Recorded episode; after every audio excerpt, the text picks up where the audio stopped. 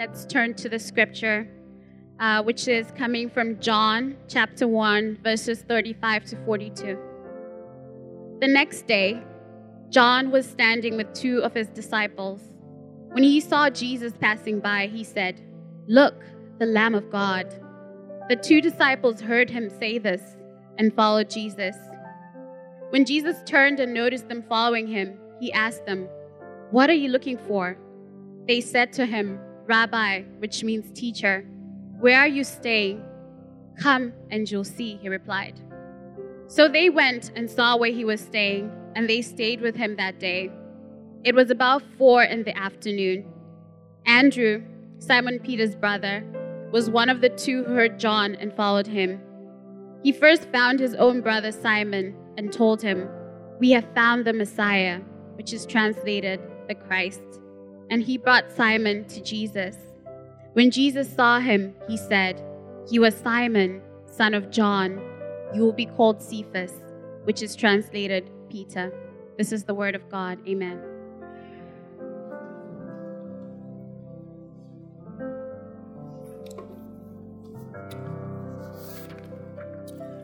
Uh, so my name is Jordan, and I probably should have said that before we did the child dedication. Uh, and I'm always honored to be a part of uh, the celebrations in life, that these milestones like child dedication.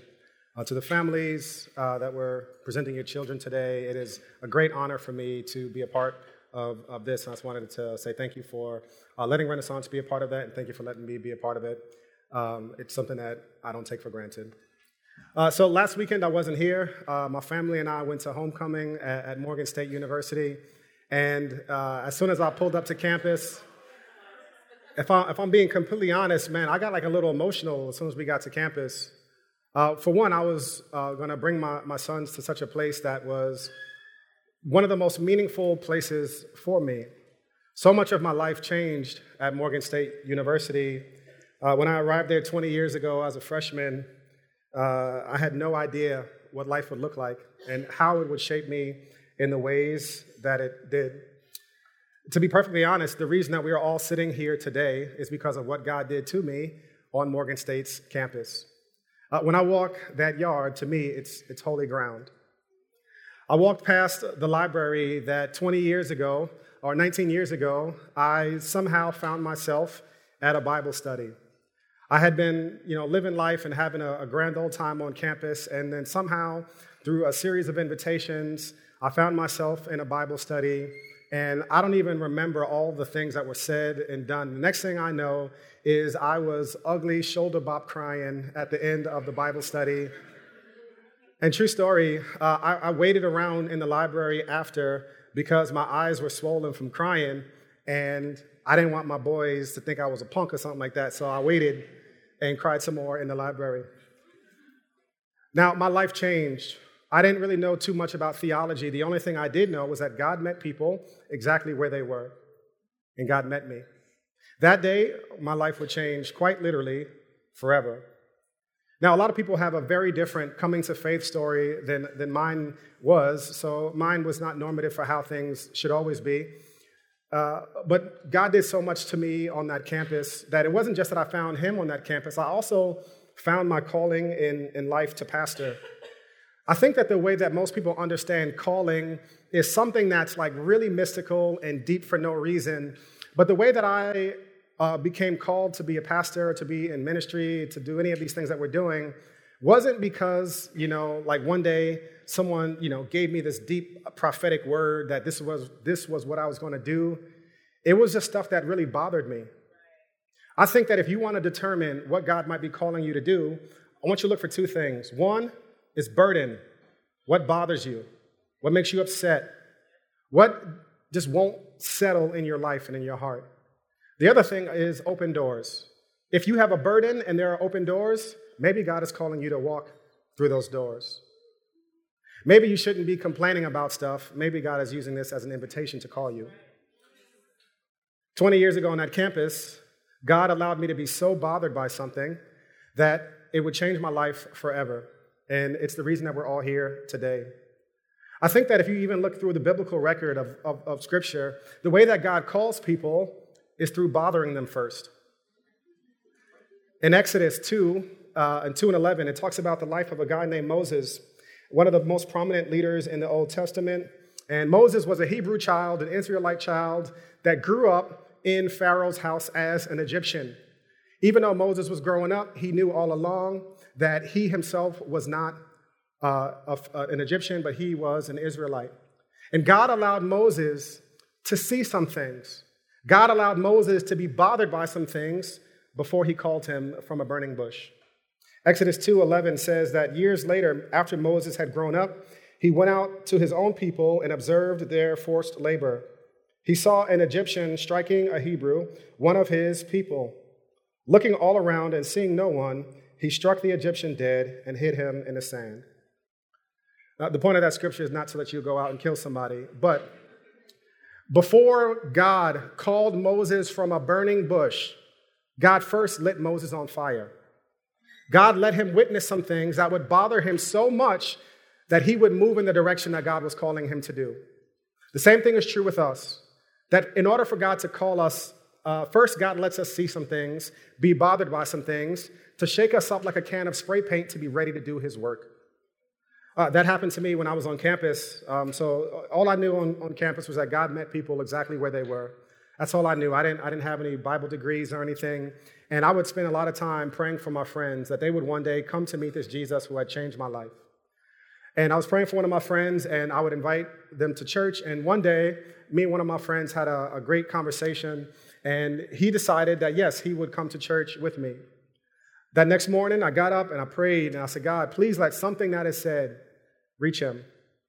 Uh, we got to church, and uh, three hours later, after the missionary Sunday presentation and the usher board, uh, all this other stuff happening, we got out of church, and he said some words that burned into my soul and have shaped everything I've done for the last twenty years.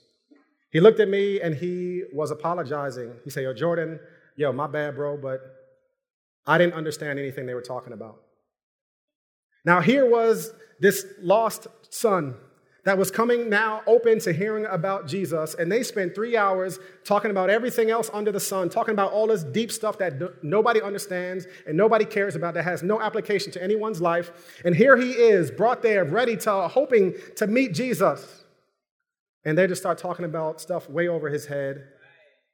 And the one that we're supposed to be going after, the one that Jesus says he came to seek and to save the lost, left having no idea what we were talking about.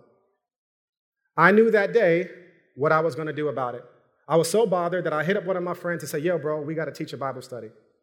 Because I was tired of taking my friends to churches where they would walk away not understanding what was going on, and they had no understanding of what it meant to place their faith in Jesus. They had no idea what Jesus had done for them. They had no understanding of what the gospel was truly all about. So me and my boy, we sat around planning for a Bible study, and again, I had no Um, training or anything. The only thing I had was my aunt found out that I was a Christian, and she sent me uh, these T D Jakes cassette tapes. Uh, like these, the, the, this is old school, like the, the hard plastic shell cassette tapes. And I listened to six hours of T D Jakes to preach a thirty-minute Bible study, and the, the Bible study went as well as you think it went. Uh, I taught the worst lesson that has ever been taught, known to man. In every way, it made no sense. It, you know, it had like seventeen points, and I was like, well, point sixteen is. And it was, a, it was pretty terrible, but the strangest thing happened. It was a peculiar moment. It was a moment of clarity for me. I was almost having like an outer body of experience that while I was teaching and bombing it and knowing I was thinking it up, I was thinking to myself, yo, I actually think this is what I want to do with the rest of my life. These twenty dudes that I used to party with won't go to church, but they'll listen to me talk about Jesus? What if God is using this to uh, show me something about what he wants me to do with my life? That day, I discovered my why. Why I do what I do vocationally as a minister.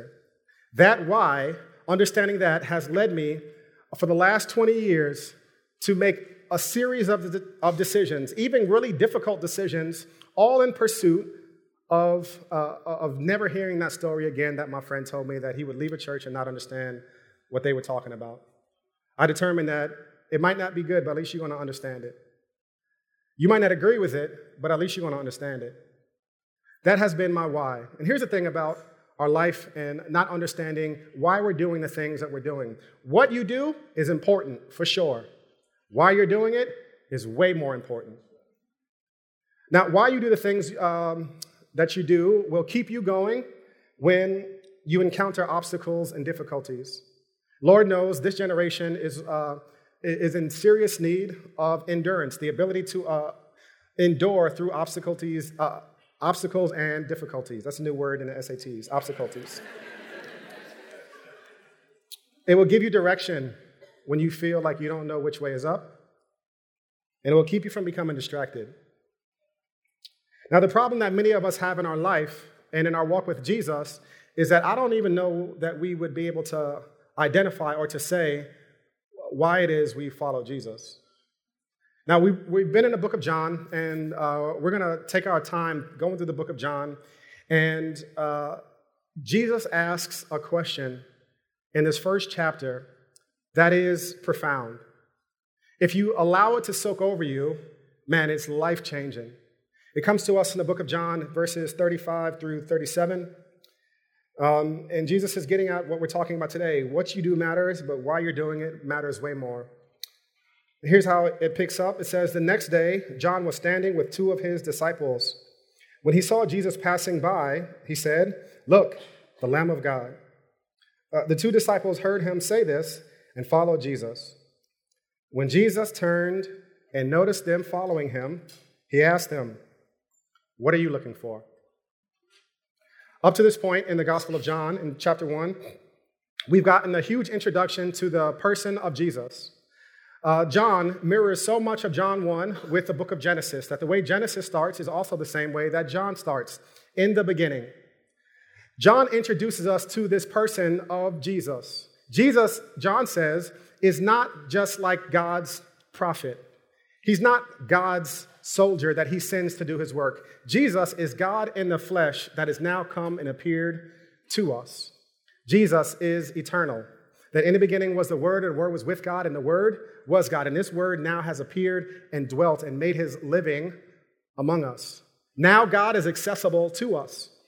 So John goes through all of this language describing who Jesus is, and now we finally get to hear from this divine being of Jesus. What's the first thing he says? It's a question. He turns to his disciples, and he, last, and he asks them this question, what are you seeking? Jesus is asking us the same question. What are you seeking? What are you hoping for? He's still asking, and he still wants to know. Now, it's really interesting to note that Jesus is not asking this question because he doesn't know the answer. In Genesis three, uh, in the, in the Old Testament, the first interaction between God and, and man, after God uh, creates man and gives him orders, uh, we see that Adam and Eve have sinned, they've eaten the forbidden fruit, and now they're on the run eating. And um, the people who got that, that was a good joke for the people who got that. It was top five percent, but nobody else got it. Uh, so now they're on the run, and um, God comes to them, and he asks them a question, where are you? Theologians describe these as mirror questions. Now, this is the same God who has just spoken things into existence. Mountains and Labrador retrievers can appear just because he says the word. This God is not struggling to know where they're hiding. He's not asking for him, he's asking for them. When you see questions in Scripture, like, where are you? It's a loving and gracious interrogation to hold up a mirror in front of our face to make us look at some stuff that we'd rather hide from. Jesus is doing the same thing here in John one. When he comes to his disciples and turns to them, he says, what are you seeking? It's not because he doesn't know. It's because they didn't know. And oftentimes we don't know. There is so many th- different things that we can fill that in with, um, so many different ways that we can fill in that blank if we're being perfectly honest, and there's certainly a lot of ways that we can all miss the mark. Uh, we can miss the mark of what Jesus intends for us to have. Now, theologians will talk about this scripture about all of the things that, uh, how people would ans- answer this question, what are you seeking? Uh, but one of the great tragedies of the Christian life is oftentimes people come to Jesus for stuff that he's not offering. years ago when Renaissance first got our, our, our cell phone. I don't know what happened with our phone number, but for whatever reason, we were getting like ten calls a day from a car service. Now, if you've been around New York for a minute, you know that before Uber and Lyft, there were car services. And our older saints, our older people, I ain't call nobody old, uh, they're not using nobody's Uber or Lyft. Grandma not using Uber or Lyft. She gonna call the same car service she's been using for the last thirty-nine years to get her to where she wants to go to, and that's just gonna be what it is.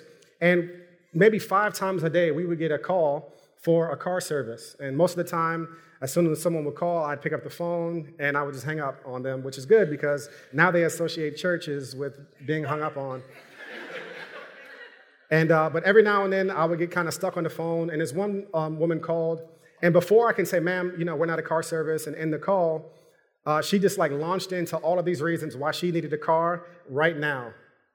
Five minutes into the call, I finally was able to say, ma'am, this is a church. You're in Jamaica, Queens. There's nothing that I can do for you. What she was seeking, I wasn't able to give her. Better stated, what she was seeking, I wasn't offering.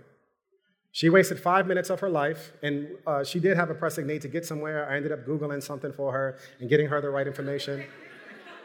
I can't leave grandma hanging. I ain't hang up on grandma. Jesus asks these disciples this question up front, and it's a question we would do well to answer at every stage of our life with Jesus, to make sure that we are going after Jesus for something that he is, in fact, offering. A lot of times, I'll speak to people, and um, there's a lot of different things that they want from Jesus, and a lot of times, it's not what he's what he's offering. What are you seeking? Now, theologians will talk about this concept of extrinsic motivations and intrinsic motivations. Extrinsic motivations are behavior that is driven by external rewards, such as money, fame, grades, and praise. This type of motivation arises from outside the individual, as opposed to intrinsic motivation, which originates inside the individual. So many people come to church to get stuff, to get things. And if we're not careful, we'll think that that's Jesus. There's a huge difference between waiting on God and waiting on what you want from God. Now, let me hop off my high horse for a hot second and just say there's so many extrinsic motivations that I struggle with. Probably the biggest one is success.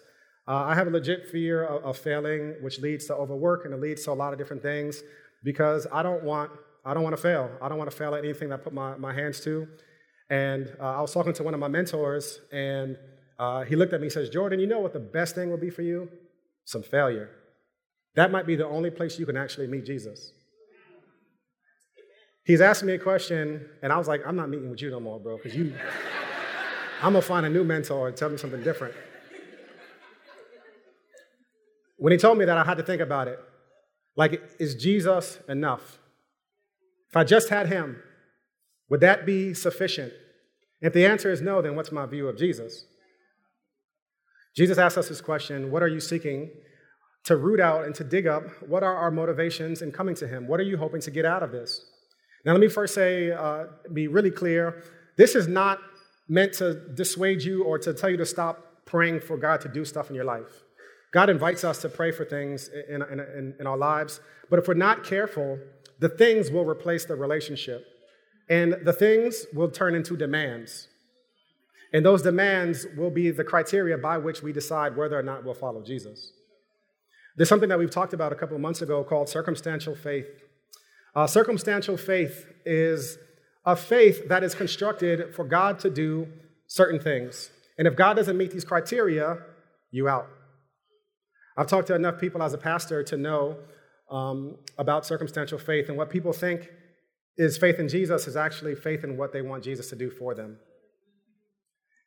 Uh, probably the best way to talk about circumstantial faith is through people who have walked away from the faith. A lot of times people believe that if I do A, B, and C, then God is obligated to do D, E, and F, or that God will never do X, Y, and Z if I do one, two, and three. And then God doesn't behave the way that they want him to behave, and they leave. And oftentimes these people say they walked away from Jesus, and all they really walked away from was their list of demands. God wasn't meeting their demands the way they wanted to, and they left. And I don't want that to be any of you. I want us to seriously wrestle with this question. Jesus, what is it that I'm seeking? What is it that I am after in my life? What am I hoping to get? Why am I here? Now, if you'll follow like you know, sociology and religion in America, you'll see something called the rise of the nuns. And when I say nuns, I'm not talking about like Whoopi Goldberg, Sister Act two nuns. I'm talking about the nuns as in N O N E, uh, nun, like no religious affiliation. And a lot of people have talked about the reason why so many people are leaving churches and, and different faiths. And the biggest reason that not enough people are talking about is that now it's no more, it's no longer socially beneficial to belong to a church or a faith community. A hundred years ago, you couldn't even get a bank loan or a job unless you were a deacon in somebody's church. Now, there's no more societal benefits. What you've seen happen is an exodus from the church once the benefits ran out. Those people are not walking away from Jesus. They walked away from their extrinsic motivations of what they can get out of him. I don't want any of us having a shallow faith or a shallow approach to what Jesus is truly offering. And here's why I'm talking about all of this, and here's why uh, I'm, I'm pushing back and, I, and I'm putting this question in your lap uh, right now. Not because I don't want you to pursue stuff. It's not because Jesus wants to give you a lesser version. It's because he wants to give you way more. We have so many limitations on Jesus that we're coming to him, and I, I heard this quote about Uh, the prosperity gospel, and prosperity gospel is this teaching. It's a very dangerous teaching that God wants you to have all this material blessing and success, and you know God just wants you to prosper and all these different things. And listen, I, I believe wholeheartedly that God wants good things for us. The danger of the prosperity gospel is not that it promises too much; it's that it promises too little. It gives us a version of faith that removes Christ from it. Now, the best way I, I know how to explain this is um, if we talk about uh, Jesus and how profound and vast he is. In the book of Colossians, it talks about that Jesus is before all things, and by him, all things hold together. So in Scripture, it's saying that the universe is held together by Jesus' hand, all of the universe. Now, if you were to, by distance, mark out the distance between the earth and the, and the sun, which is ninety-three million miles, if you were to put that in a piece of paper, um, if this represented from, you know, from the earth to the sun, ninety-three million miles, from the sun to the nearest star would be a stack of papers seventy feet high. The Milky Way, which is a galaxy that we live in and is one of billions of galaxies and constellations or whatever it is. I, I failed out of astrology, uh, ast- astronomy, not astrology. Don't send me no emails about, you know, nah, don't send me none of that. The Milky Way, the distance between the Earth and the, the extent of the Milky Way would be a stack of papers three hundred ten miles long. So this is from the Earth to the Sun. To the end of the Milky Way is a stack of papers three hundred ten miles long. And that's just one galaxy among billions of galaxies. And Scripture tells us that Jesus holds all these things together by the palm of his hand. And we come to this Jesus with our list of things to do. Jesus, our assistant, hey, bro, I need you to knock these things out. Um, Wednesday, is Wednesday too late? Uh, I hope not, because, all right, this is what I need. The only logical approach to Jesus, when he asks us what is it that we seek after him, is to take all the limitations off of him, to say, you're enough. Let me tell you the most dangerous prayer you could pray. It's a prayer that Jesus taught his disciples how to pray, and this is what I want you to actually pray this week. It's the Lord's Prayer. Our Father, who art in heaven, hallowed be thy name. Your kingdom come. Your will be done. Your will be done. That's a dangerous prayer. It's a dangerous prayer because there's so many fears attached to that of what God would actually do with our lives if we allowed him to have the reins in our life. Underneath that is a false belief that you know better, which is a lie from the pit of hell. The other lie underneath that is that God doesn't have good motivations for you, that God wants to just use you as a piñata uh, while he lets everybody else shine, that God doesn't want to do good things for you. Now, this is the God that we're told in Scripture that has come into eternity to bring us back to himself. God has good motivations for us. It might not always feel good, but it is good. Now, intrinsic motivations, the motivations of coming to Jesus, not because of what everyone else is doing, uh, would lead us to a different place where we're saying, Jesus, As difficult as it is for me to say this, what am I seeking? I'm seeking you and whatever it is that you have to give me. I'm seeking you and whatever it is that you have to give me from your fullness. Now, one of the, the blessings and the, the very practical things that will happen in your life, if you start to pray these prayers, Lord, your will be done in my life, and you give yourself the benefit of time to wait and to trust that God is doing a good thing in your life, is, man, the right motivations will keep you going when you encounter obstacles and difficulties. Uh, no generation in recent history has been as ill-equipped to handle challenges and obstacles as ours. So many people are telling everyone how to achieve their dreams, but no one is telling people how to live when their dreams are no longer attainable. One of my jobs and my burdens as a pastor is, listen, I love the highs. I love dancing at people's weddings. If you invite me to your wedding, I'm going to embarrass everybody. My wife, for sure, I'm going to embarrass her. Uh, I love dancing. I love child dedications. I love the high moments. And these are beautiful things that we should celebrate because they're good gifts from God that he wants to give us. But life is not lived up on a mountaintop. Sometimes God wants to meet you in the valley. And as Tim Keller says, um, he probably says it better than I could, life only has meaning if we have a hope that suffering and disappointment cannot destroy. Your life will only have meaning if we have a hope and a su- that suffering and disappointment cannot destroy. So let me go back to that question. What are you seeking? Can suffering and disappointment destroy that? Answer. It can destroy your marriage, for sure. It can destroy your kids. It can destroy your job. It destroyed my hairline. Life only has meaning if we have a hope that suffering and disappointment cannot destroy. And if you're coming to Jesus and you fill in that blank with anything other than him, you're going to miss out on what he wants to do in your life. Listen, as someone who has lived through a couple of things in life, let me tell you like this, straight up and down, there is so much that you cannot see right now. There is so much that you cannot even imagine of what God is doing right now in your life. Do not judge God's faithfulness and love and commitment to you based on this snapshot of life right now.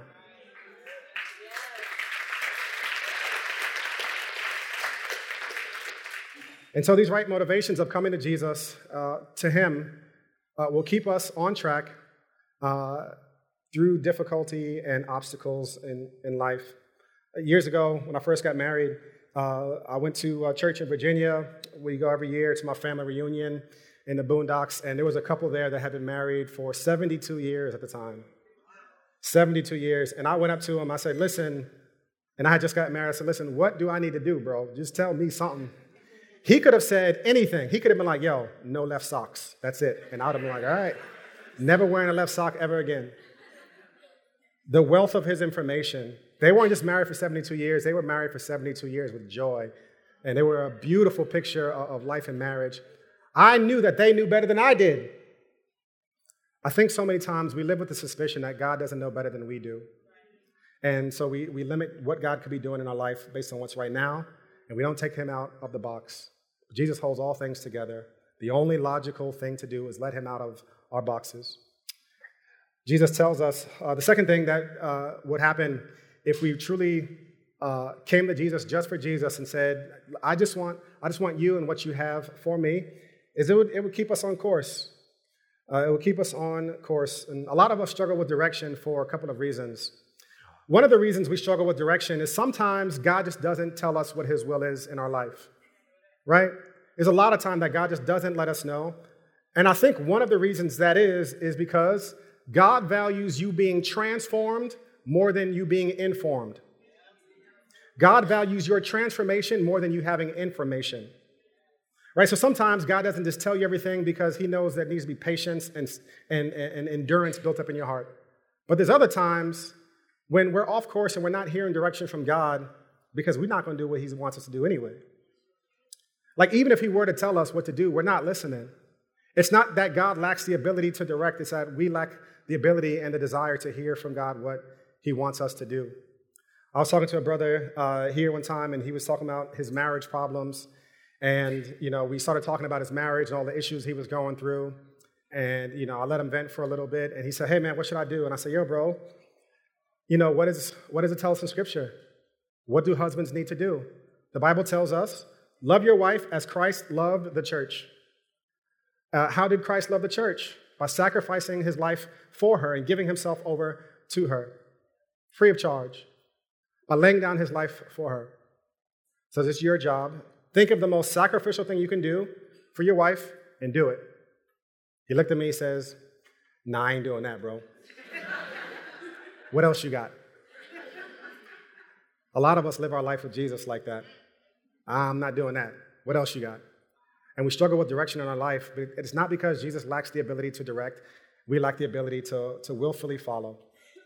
There's a scripture in Jeremiah thirty-three and three where, G, where God promises us this beautiful thing. It says, call to me, and I will answer you, and I will tell you a great and incomprehensible things that you do not know. And the last thing of having the right motivation, of answering that question, Jesus, I just want you, uh, it will keep us from distractions. Life with Jesus, and having the right motivations of why we're coming will keep us from distractions. It will redirect us and, and reorient our lives when we're losing our way. Let me let you guys in on a dirty little secret. The number one struggle of everybody who works at a church, who works at a ministry, who's a super volunteer at any church, and I say this wanting you to pray for us and for people that you know, is at some point we kind of lose our, our, our way. The thing that motivated us to get into it in the first place ends up being replaced by all the stuff that we're now doing. So we turn from being human beings and having a passion to human doings and doing nine hundred thousand things.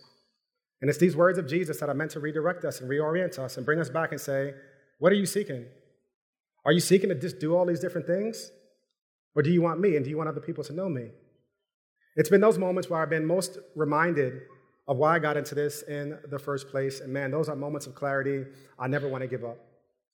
Now, one of the biggest challenges for us uh, is how do we like really trust that God has the best intentions for us?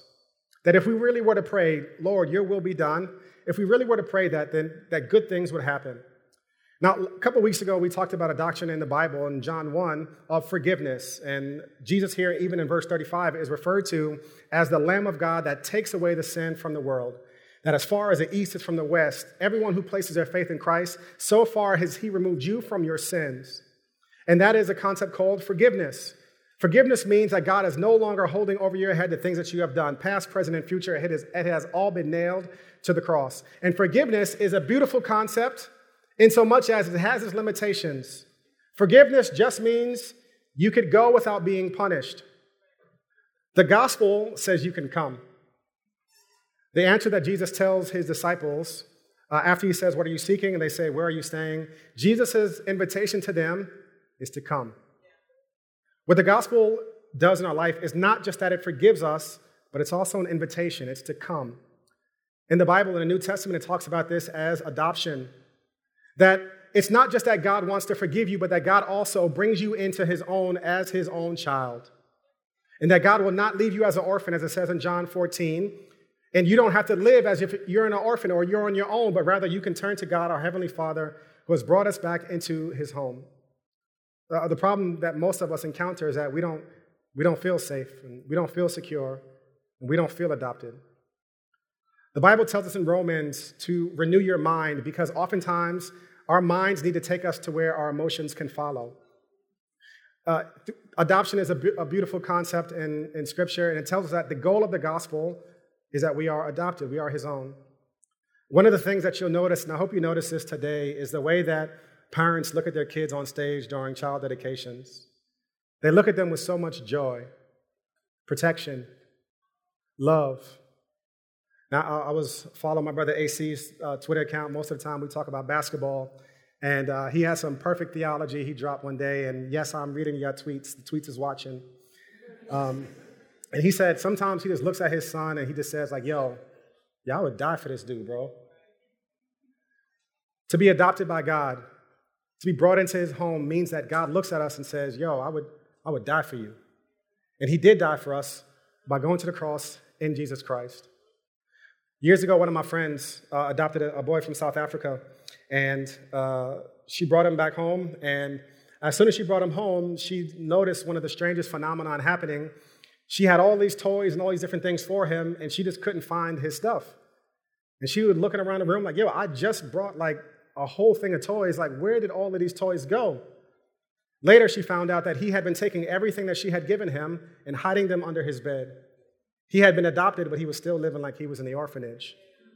In the orphanage, you had to hide your stuff because someone was stealing it. Now he's at home with someone who has loved him and adopt him, adopted him, brought him across the entire ocean uh, to New York City, placed him in his own home, in his room, with his own stuff, and he was still living with the suspicion that he was living in an orphanage.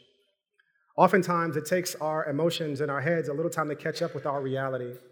And the, what the Bible tells us is our reality is that we are adopted and brought into a new home, a new family. So you don't have to hide your stuff. You don't have to hide the little crevices of your life that you don't want to turn over. You can live as an adopted child, knowing and trusting that God has good intentions for you. And when God, our Father, comes to you and says, "What are you seeking?" I hope our answer is you. Let me pray for us. God, our Father, there's so many things that distract me and take my attention away from you and what I should be going after. And I just pray for conviction and direction, that you would lead me toward you.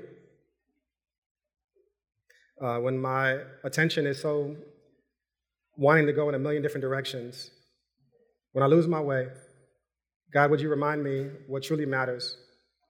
God, would you remind me of your faithfulness and your love for me, and let that motivate me towards a life of trust in you. In Jesus' name we pray. Amen.